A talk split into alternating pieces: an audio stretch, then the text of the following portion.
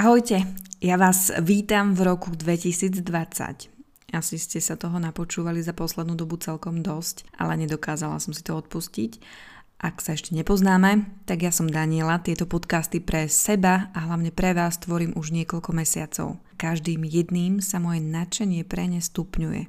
Zvyčajne majú nejakú nosnú tému, i keď zvyknem veľa odbáčať a strácať sa v tom, čo hovorím, no tento diel bude o niečom trošku inom. No skôr než začnem, nadviažem na ten posledný podcast z minulého roku o našich cieľoch a víziách alebo snoch. Pred 17 rokmi som si prvýkrát uvedomila, že to, čo si želáme, sa nám môže splniť. Keď som mala 16 rokov, tak práve 16. januára sa mi podarilo zorganizovať koncert jednej slovenskej skupiny, ktorá vyhrala niekoľko zlatých slávikov.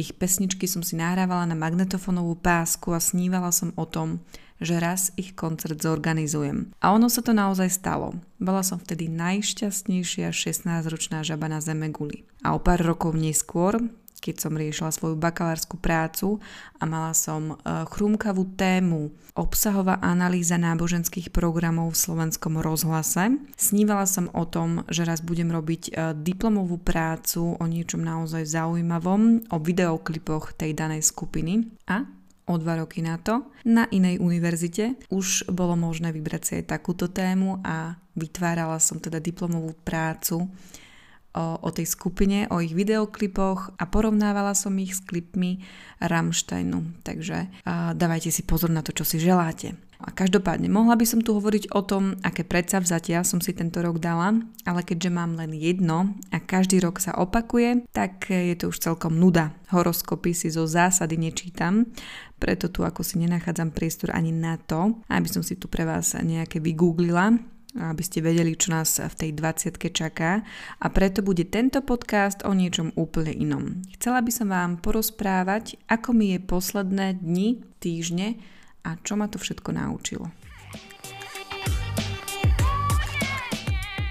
Raz, keď som mala na Instagrame v storkách ten boxik na otázky, prišla mi jedna, ktorá mi neprestala vrtať v hlave. Otázka znela, či som niekedy vyhorela a ak náhodou áno, ako som proti tomu zabojovala.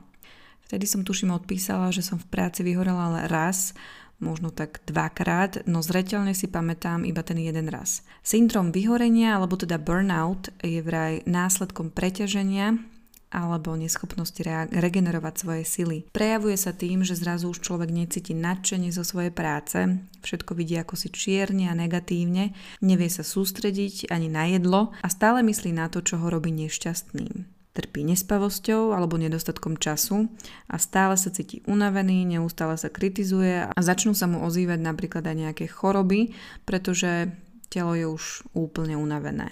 U môjho ex-zamestnávateľa to bolo vždy ako na husenkovej dráhe, takže boli obdobie, keď som chodila do práce s radosťou a potom tie, keď som romžila, že odídem. To práve vyhorenie však prišlo až o čosi neskôr. A aby som to upresnila, nebolo to vyhorenie z návalu práce, skôr z frustrácie, v akom prostredí som v tom čase pracovala a z jednej pamätnej vety mojej šéfky, ktorú mi povedala. Spravila rozhodnutia, ktoré boli úplne hlúpe, čo sa aj jasne ukázala až o pár mesiacov neskôr. No ja si pamätám, ako som ju vtedy varovala, že to takto presne dopadne, aby to nerobila. No mm, ona mi vtedy odvrkla, že to spraví, lebo chce a z jej pozície aj môže. Vtedy na mňa doľahol pocit, že som nielenže od hnevu vzblkla ako fakľa na 5 minút, ale doslova som vyhorela a strátila akúkoľvek motiváciu a zmysel pracovať tam. Aby som to teda upresnila, nikdy som nemala ilúzie, že môj vzťah s vtedajšou šéfkou je ideálny. Vždy som jej povedala, ak bolo nejaké rozhodnutie blbosť, na oplatku mi ona povedala, že som človek, ktorý sa nerad prispôsobuje zmenám a tak nejako sme fungovali ďalej za pár rokov. Pár dní som vtedy chodila ako smutkár, na náladi mi vtedy nepridalo ani chladné novembrové počasie a potom čistá jasná ma cez LinkedIn oslovil generálny riaditeľ jednej IT firmy, čo ma teda zase nakoplo a dalo mi nejakú radosť do práce. No na druhej strane vtedy pán je spadol zo strechy, takže moja nálada klesla nižšie, ako bol bod mrazu. Ale ako už iste viete, neskôr som zistila, že som tehotná, takže nálada, keď so smiešanými pocitmi išla opäť hore. Čo ma po pracovnej stránke potešilo ešte viac bolo, že sme sa s tým riaditeľom firmy e, dohodli a povedali sme si, že sa jeden druhému ozveme o nejaký čas, keď sa nám to nejako rozleží v hlave a zistíme, či by sme do toho spoločného projektu chceli ísť. A on mi písal už po veľmi krátkom čase, že nemá na čo čakať ani váhať a bol by rád, ak by bola moja odpoveď kladná. Nuž, keďže chcem byť k ľuďom úprimná za každých okolností, tak ja som sa mu vtedy priznala, že mám podozrenie, lebo vtedy to naozaj ešte nebolo isté, že som tehotná a tak sa dá povedať, že on bol tretí človek, ktorý sa o tom dozvedel. A tak sme sa dohodli, že možno ešte niekedy v budúcnosti sa stretneme a uvidíme. No, každopádne v práci sa mi podarilo fungovať o čosi vlastne oveľa ľahšie. Netešila ma situácia, ktorá nastala, no vedela som, že pre mňa je to iba dočasné. Dovolím si povedať, že tie mesiace by pre mňa boli za iných okolností veľmi náročné, pretože v práci vznikal chaos, bolo tam cítiť napätie, no ja som mala svetlý bod pôrod, paradoxne. Myslela som si, že nie som vhodný človek na to, aby som niekomu radila, ako spracovať vyhorenie, či dokonca ako mu predísť, pretože som mala pocit, že, že nemám do skúseností, pretože ten jeden raz tak nejako nestačí a hlavne nebolo to také klasické vyhorenie z návalu práce alebo z takého chaosu celkového, kedy človek už, už nevie kam, čo, ako. Bolo to spôsobené teda rozhodnutím firmy. A potom som si uvedomila, že som ako si vyhorela aj na konci minulého roka. Vyhorieť môže ktokoľvek, nielen človek pracujúci 5 dní v týždni. A dá sa povedať, že sa to zopakovalo aj tento rok. Teda už je 2020, ale ja stále ako si žijem v 2019. November a december zrejme nebudú moje mesiace. Je to spôsobené zrejme aj tým, že si vždy poviem, že všetky veci chcem dotiahnuť do konca novembra, dúfajúc, že december bude už iba o nasávaní vianočnej atmosféry čo tak samozrejme nie je. No v novembri dám zo seba všetko a ťahám z posledných síl. A tak to bolo aj tento rok. Rýchlo som došívala všetky vrecká, snažila som sa uzavrieť všetky spolupráce, dotiahnuť aj veci na blog a povedala som si, že v decembri nebudem robiť už vôbec nič, iba piecť, počúvať koledy a popri tom si popíjať možno nejakú medovinku. Čo bola samozrejme veľmi milná predstava. Sama seba som karhala, pretože to so mnou bolo ako na hojdačke, opakovala som si, že musím vypínať. Veď som to už neraz tvrdila aj vám cez podcasty alebo vlastne aj na Instagrame, no na druhej strane som mala pocit, že ma tlačia povinnosti, ktoré mám. A tak dookola. Moje tempo a nasadenie bolo od septembra o čosi miernejšie ako predtým, keď som už využívala každú chvíľu naplno, ale stále mi to moje spomalenie zjavne nepostačovalo. So sestrou sme sa dohodli, že počas Vianoc, keď budeme spolu, takže si prejdeme nejaké plány na nový rok, čo všetko by sme chceli rozbehnúť a hlavne ako.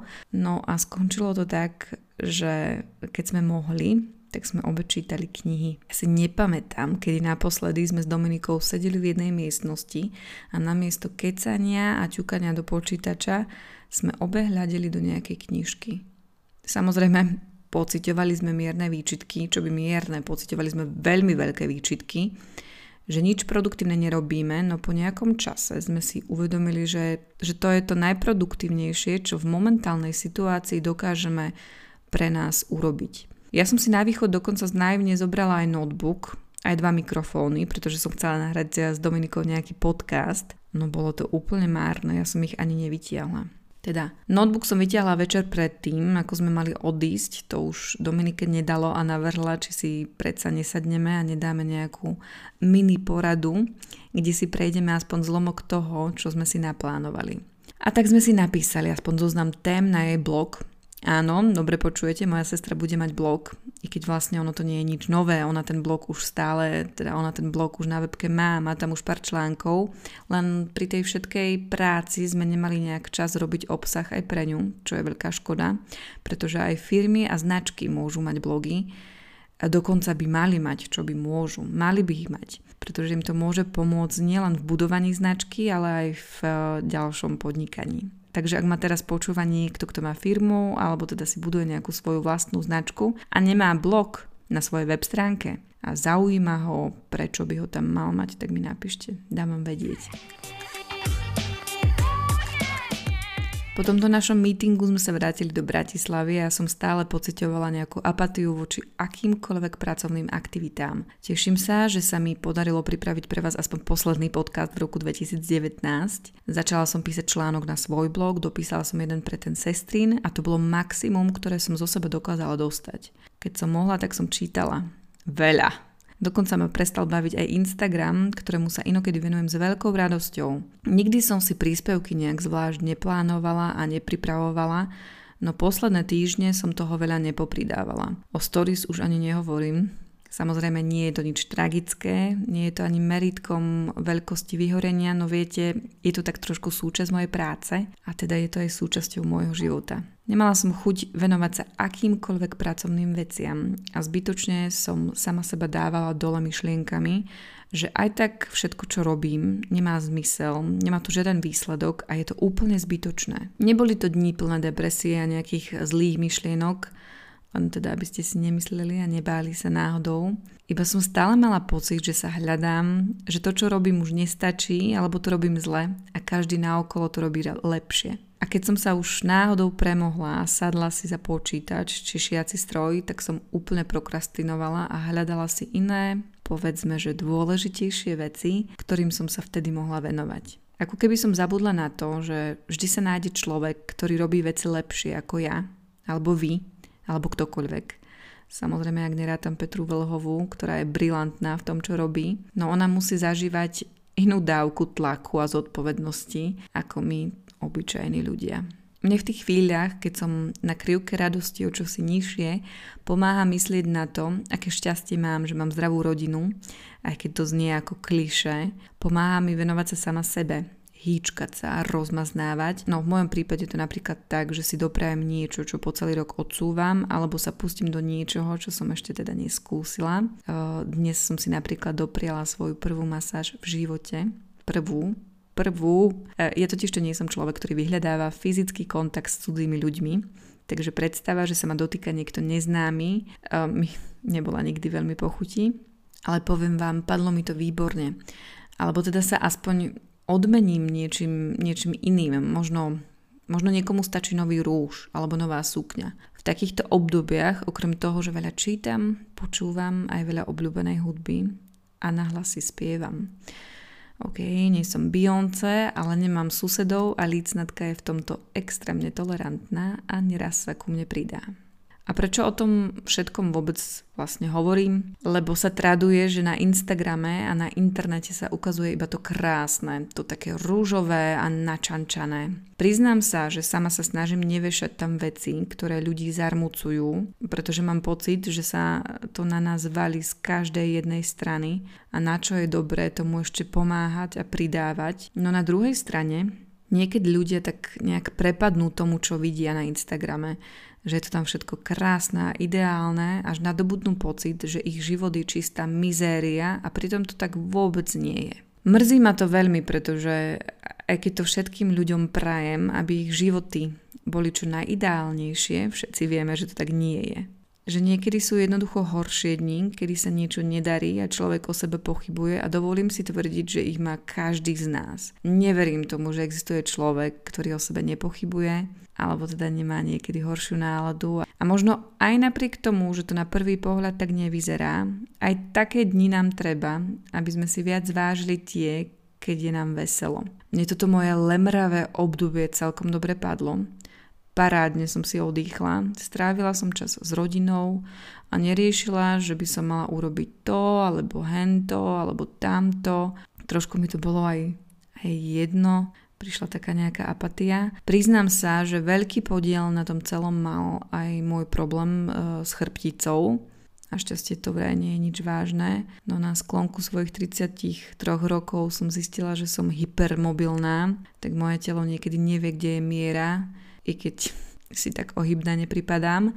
No potrebujem spevniť to, čo ochlablo a nehovorím o zadku či prsiach. Teraz mi už je veselšie, no kým som tie týždne čakala na vyšetrenie, bála som sa aj, aj, aj to bolo to, čo, čo mi na nálade vôbec nepridávalo. Hlavne keď 23. u našich som opäť ležala na zemi, pretože ma neskutočne seklo. Uvedomila som si, aké je zdravie krehké, ako to, či urobím to, alebo hen to nie je vôbec dôležité, ako to, či sme spolu s lícentkom a pánom je a či, či je nám vlastne dobre. To je najdôležitejšie.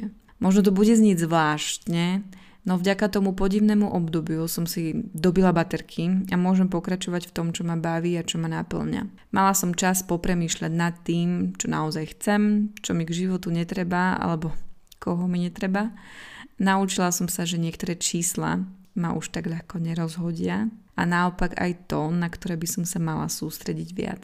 Nezačala som hopom, Veď aj tento podcast, ktorý je prúdko relaxačný, som bola schopná pripraviť až polke januára, ale dala som si pár pracovných stretnutí, kde sme nechali ulietavať našu kreativitu a ja pevne verím, že rok 2020 bude nielen po osobnej a zdravotnej, ale aj po tej pracovnej stránke parádny a pokojne nech mám na prelome decembra opäť pocit, že nevládzem. Bude to pre mňa znak, že robím veci naplno a tak to mám rada. Dôležité je, aby som robila tie veci, ktoré ma predovšetkým bavia a to isté prajem aj vám. V prípade, že vám pocit úzkosti a vyčerpania pretrváva, že sa ich neviete zbaviť čítaním kníh, premýšľaním a oddychom, skúste sa s niekým porozprávať, možno vo vašom živote aj niečo zmeniť. Pokojne viac či menej radikálnejšie a v prípade, že ani to nepomôže, nehambite sa vyhľadať odbornú pomoc. Poznám v mojom okolí veľmi veľa ľudí, ktorým to pomohlo. A ja som veľmi rada, že sa o tom nehambia hovoriť, pretože naozaj nie je prečo. A keď je vám veselo a hej, nezabudnite sa sem tam pozrieť, či niečo netrápi niekoho vo vašom okolí. Ale samozrejme ja vám hlavne prajem, aby ste sa obklopovali ľuďmi, ktorí vám budú vedieť vyčarovať úsmev na tvári, aby ste mali veľa dôvodov na radosť v roku 2020, aby sme sa takto stretávali pri podcastoch, ktoré pevne verím, že budú o čosi veselšie, možno na trošku veselšie témy. A ak sa vám budú páčiť, tak prosím neváhajte napísať mi správu. Možno mi práve vašou správou rozveselíte nejaký môj smutný alebo teda menej veselý deň. Neváhajte ich zdieľať medzi svojimi priateľmi, pevne verím, že potešia aj ich a nezabúdajte hlavne na seba, aby ste robili to, čo baví vás. Majte sa.